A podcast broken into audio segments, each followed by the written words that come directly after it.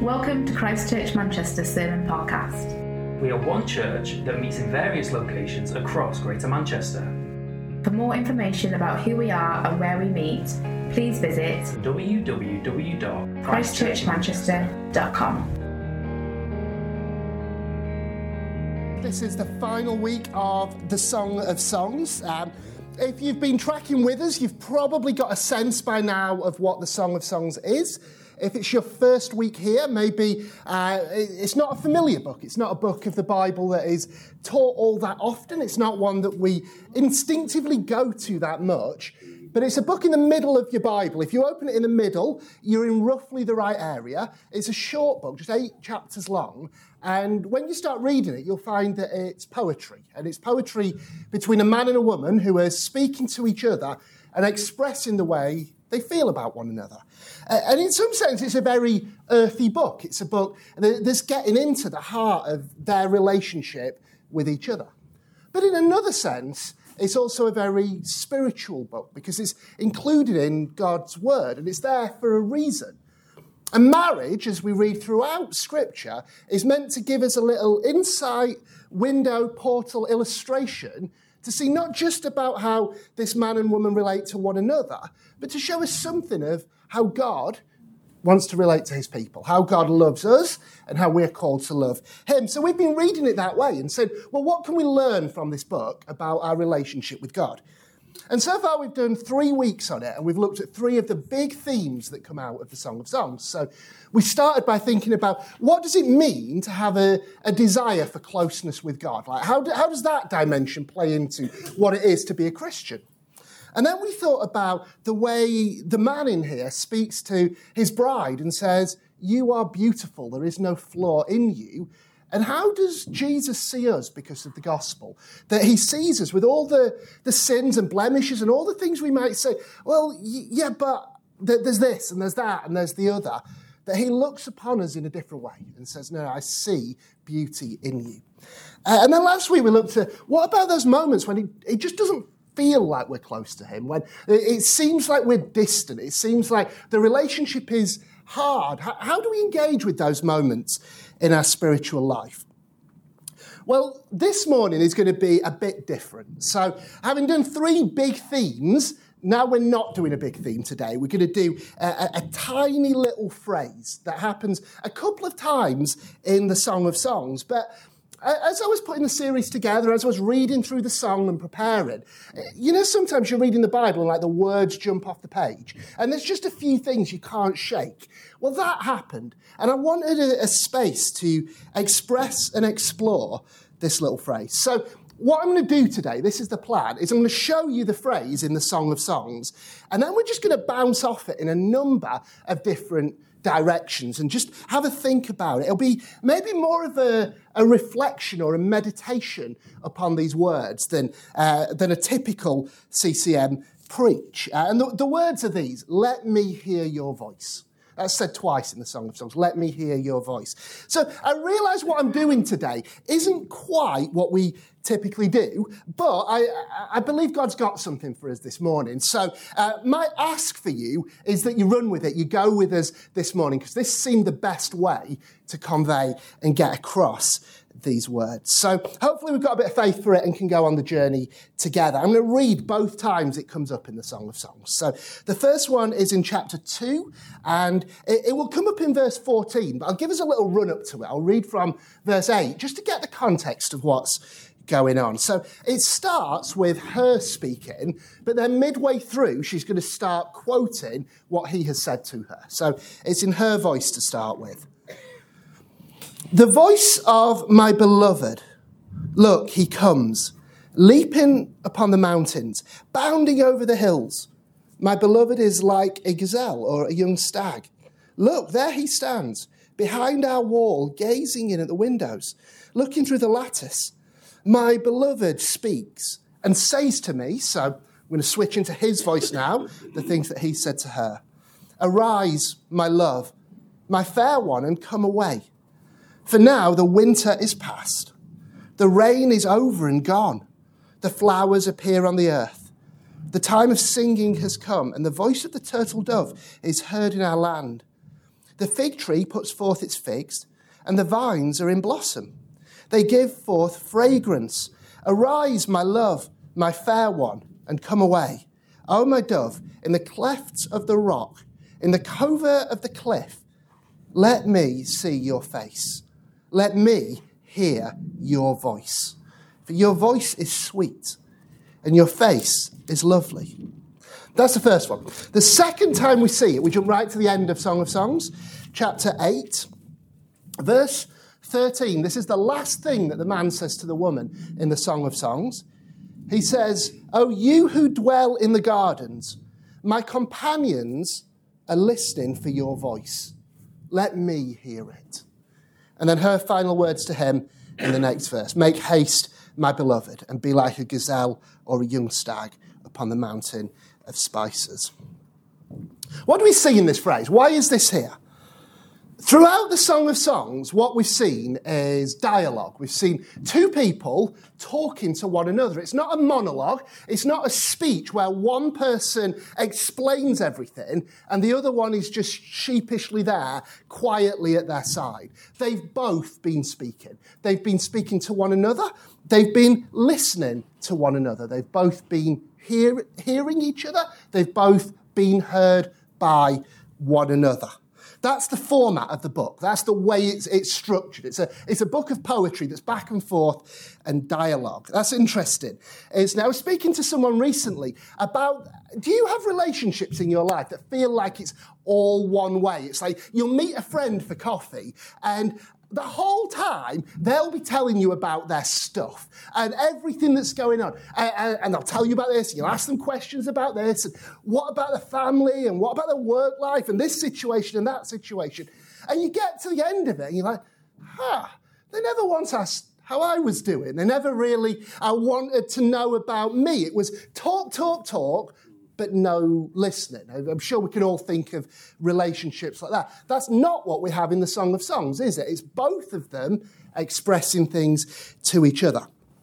And in this phrase, let me hear your voice, what we see is that's not an accident. That's not just a, a coincidental feature of the type of literature we're dealing with.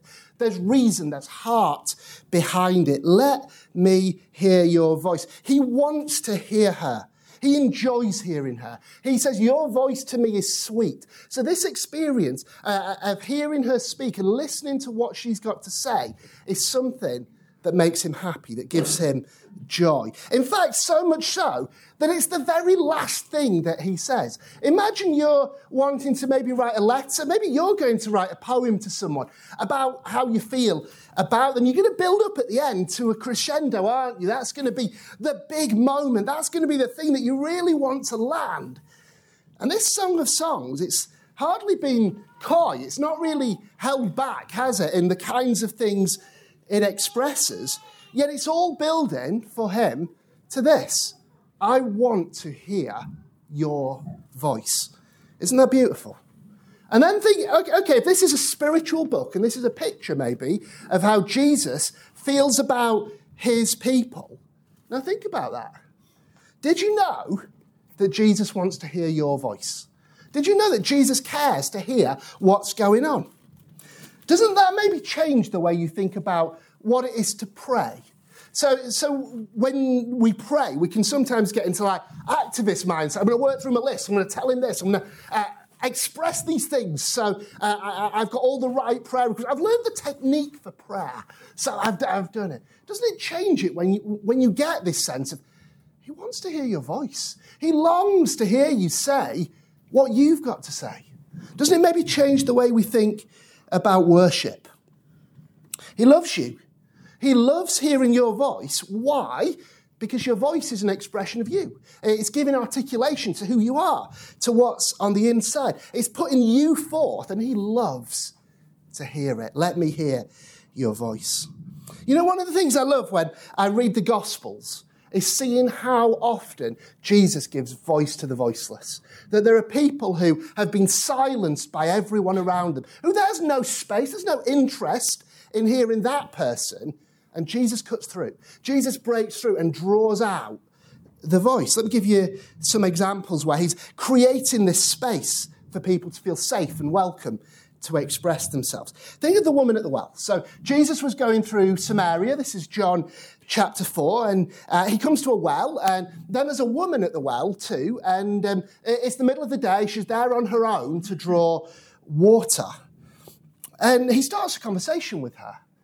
And her response is this The Samaritan woman said to him, How is it that you, a Jew, ask a drink of me, a woman of Samaria? It's like the, the silencing has become so entrenched, partly because of the nationality. He was Jewish, she was Samaritan, partly because of the gender. He was male, she was female. There was, there was just an expectation. Of course, he wouldn't want to hear her voice. Even his disciples, when they get back, he says they were astonished. But Jesus, he held the space. Jesus drew out the voice. Jesus cared and Jesus wanted to hear. Maybe we see something similar in Matthew chapter 19 when the little children are coming and they're wanting to be around Jesus. And you know what kids are like? They want to tell you what's going on. They want to share about their day. They want to ask you questions and play. And it says the disciples spoke sternly to those who brought them. So, no, Jesus is too busy. Jesus wouldn't want to hear that. Jesus needs to hear the important people. Uh uh-uh. uh No, Jesus said, Let the little children come to me. Let me hear their voice as well. Or the blind man beside the road. Again, busy. I mean, Jesus is on his way to Jerusalem at this point. He's going to die for the sins of the world. That's quite a kind of big, high priority agenda item, isn't it? And so people are trying to shush the man who's calling out to him. But Jesus wouldn't let him be shushed. And as he approached Jericho, a blind man was sitting by the roadside begging. I love Jesus' question, by the way, to the man What do you want me to do for you? I mean, how many of us, if we saw, would think, well, I already know. I know what he wants. He wants to be healed. I'll heal him. We don't even have to have a conversation. Job done, bish bash bosh, on my way. But Jesus honors him by asking him, what do you want? By letting his voice be heard, by respecting his wishes. I wonder, many of us know all too well, don't we, what it is to be silenced and shushed.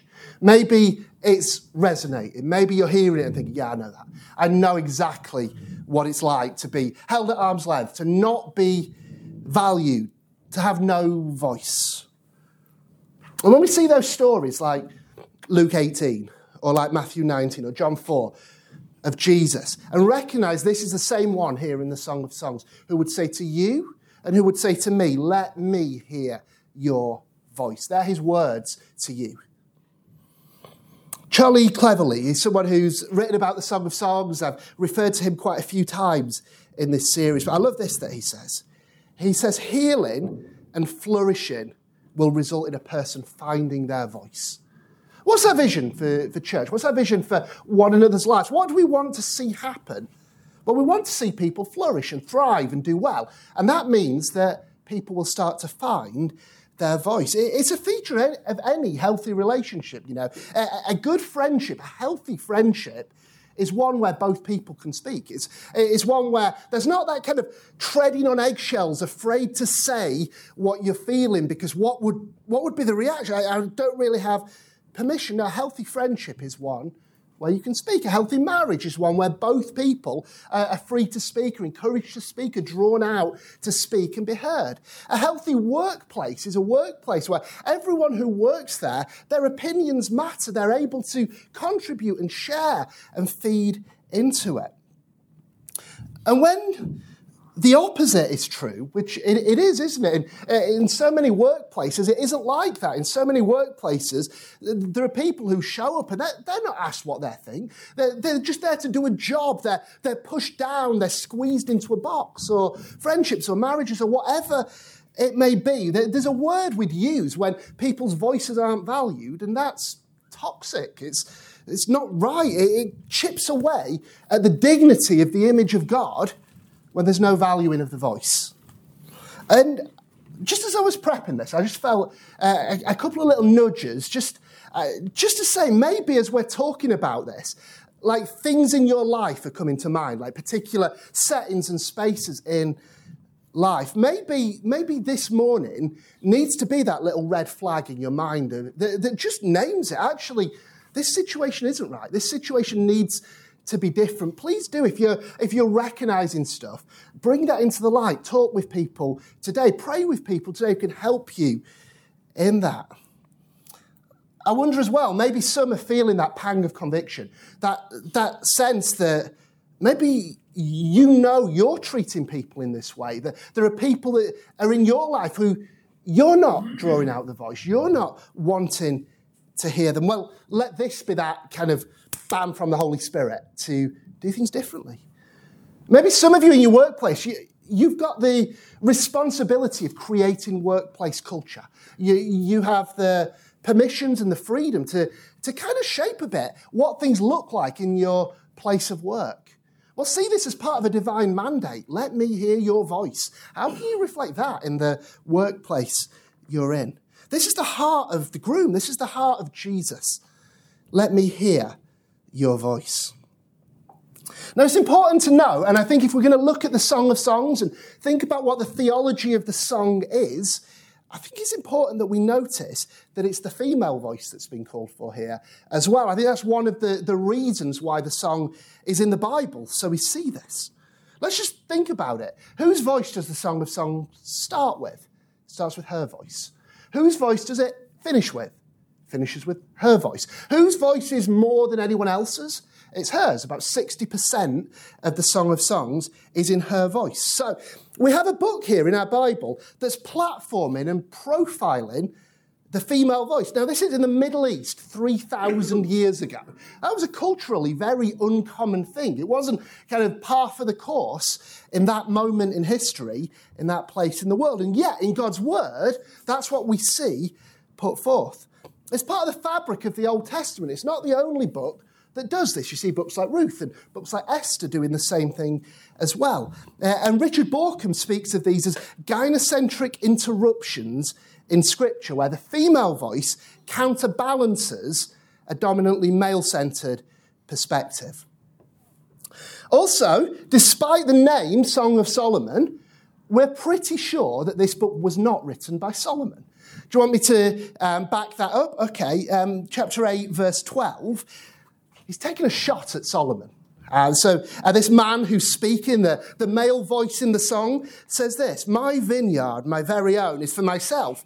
You, you, Solomon, may have the thousand. Solomon had a reputation for, for, having multiple relationships. He had hundreds of wives, he had hundreds of concubines, totaled up a thousand, and someone's taking a shot at Solomon, you've got your thousand. I've got my one, and that's, that's better. She's precious to me. Now, that isn't Solomon who's written that. It's someone who's wanting to be a bit sly and taking a shot at Solomon.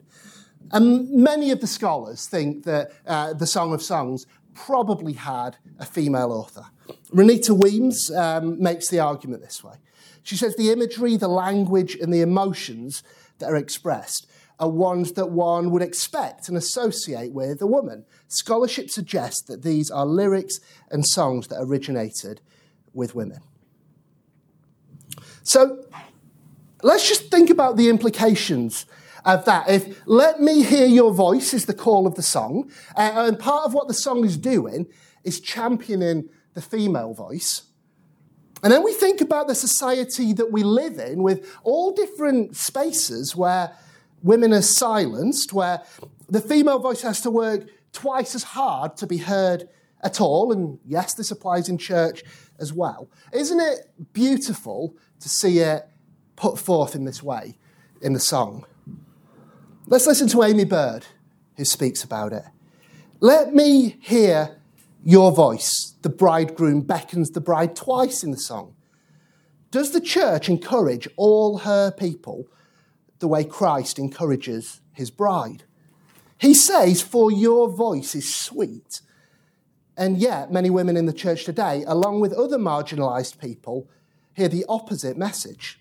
They're silenced, they're hindered from contributing in the theological, creative, intellectual heart of church life.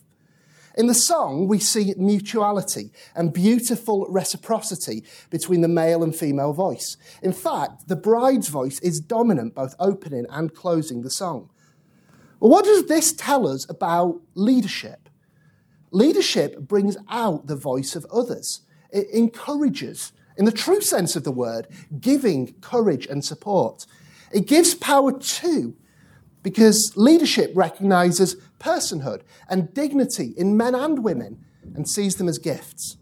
So leadership invests in and facilitates harmony of the voices of God's people.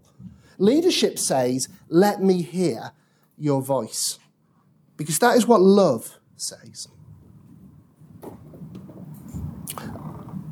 I want to ask this question How can we be a church where the whole voice of the bride of Christ is heard? Where men and women, people from all different backgrounds, whatever stage of life we're at, whatever life looks like, how can we be a place where the whole bride is heard? Who are we not hearing in church? Whose voices are not amplified as they ought to be? Because Jesus wants the voice of his bride to be heard. And because it's his bride, well, this is a sacred thing, isn't it? We must see it as sacred that the whole voice that Jesus wants to hear is heard. So I was thinking, I was trying to drill down a little bit on practically what might it look like to make sure different voices are heard? Or to flip that question on its head, how might we end up not hearing people? How might we end up silencing people in our church. Perhaps unintentionally, perhaps not meaning to do that, but what might we do that creates that? Well, there's all sorts. It could just be as simple as who gets to go to what meeting, or who gets to be in what conversation, or who gets to be on what team. It, it could be as simple as is the time taken to ask different people what they think, how they see things? What's your take on this? How would this affect you? Sometimes you can be invited to a meeting and find it difficult to get a word in because other people are talking. I was at a meeting a few days ago, it was a Zoom meeting, about an hour and a half, uh, people from all different churches involved. And we got an hour and 25 minutes in, and loads of people had shared, lots of people had brought brilliant contributions. We felt like we'd moved the issue on. But I loved what the person who hosted that meeting did because he just kind of stopped the conversation and he noticed that one of the screens, the person who was there, hadn't said anything over the course of the whole meeting. Uh, and so this person leading the meeting, uh, he just said, I, I'd love to hear what you think. And uh, he named the person. Uh, and she had some really insightful comments. She had uh, a few points to make that enriched the conversation, but they were only brought in because he, he'd taken the time to notice Here's a voice that hasn't yet contributed. I'd love to hear this contribution. Interruptions. Have you ever had it where, like, you're telling someone something uh, and they cut you off and finish your sentence for you? And some of the time they're wrong. They, they haven't even guessed correctly what you were going to say. And some of the time, they're right. And it's still annoying because now it's right because they've said it, not because you've said it. Like we cut people off. We can be too dominant and just allowing those pauses. We don't need to jump into every space because we feel unsettled. Maybe someone else is just trying to muster up the courage to use their voice. Or the way we can dismiss people and make jokes and call it banter, but what we've done is we've kind of crushed someone who's taken that step to speak out.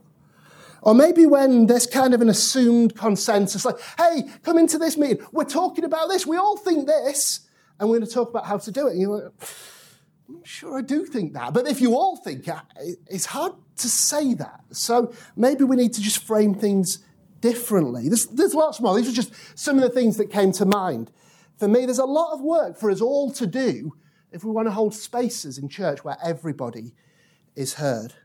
And, and don't hear what I'm not saying. What, I'm not saying that every time one of these things happens, there's something egregious going on. I'm speaking more into culture and patterns and what's normal and how things tend to be. I think Lysa TerKeurst is quite helpful in thinking about these things. Like she talks about the, the, frequency, you know, like is it happening all the time or was it just like a, an occasional thing? Or um, she talks about the severity. So was it a really kind of bad one or, or was it just kind of quite small. The effect, did this actually impact the person in a big way or, or, or did it not do it? These are some of the questions we can ask. How do we create settings in church where every voice is heard? Well, leadership is an important part of it. And for those of us who are leading here at church or leading in your workplace or leading in your home or leading in any other setting, whatever it might be, the way you use your leadership can either squash voices down or it can draw voices out.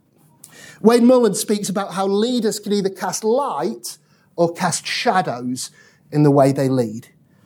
He says when ethical leaders cast light, then people don't feel as if they have to hold their stories and their experiences close to their chest.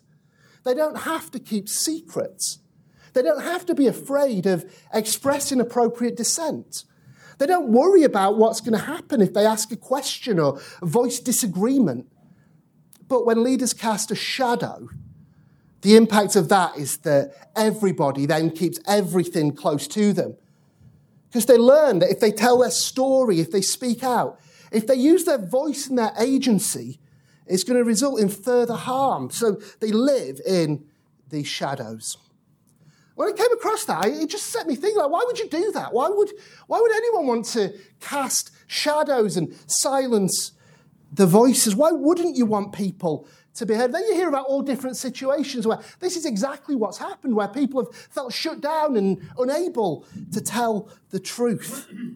The only answer I could come up with why you would want to cast shadows as a leader is because there's something to hide. It's because you're afraid of what will be said. You're afraid of if the truth is spoken, that you're worried because it's not healthy. It's not good behind the scenes. When something is healthy and flourishing, there is nothing to hide. There's no secrets. There's no pressure. There's no fear. And the New Testament calls us to live in the light. Ephesians 5 says, Take no part in the unfruitful works of darkness, but instead expose them. Everything exposed by the light becomes visible for that becomes for everything that becomes visible is light truth is a powerful thing. People's voices being heard is a beautiful and a powerful and a life-giving thing.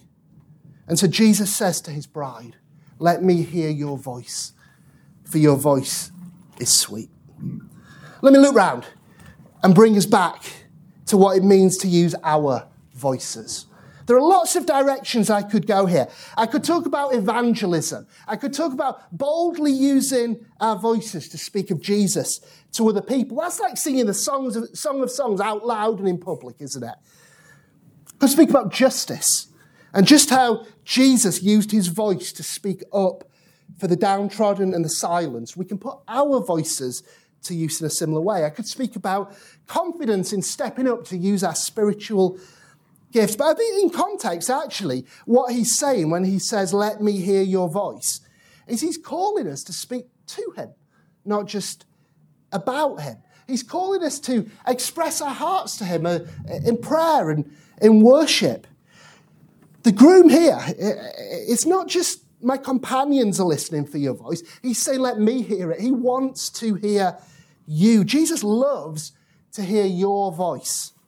So use it. So draw near to Him. Pour out your heart to Him. Tell Him what's on your mind. Share with Him your fears and your hopes and your dreams. Express your love for Him. Just like in the Song of Songs, we see the bride do it. Let me hear your voice, he says, for your voice is sweet. Thanks for listening. To explore this sermon or learn more about our church, please navigate to the links provided in this podcast description. From there, you can connect with us on social media, and you're welcome to check out the music links featured in this episode from our very own musicians. You can also discover current events and information about where we meet on Sundays and various groups or community projects that you can join in with. If you're interested in knowing more about us or wish to join us for one of our meetings, please reach out. Simply drop us an email at hello at ccm.org.uk. We look forward to connecting you.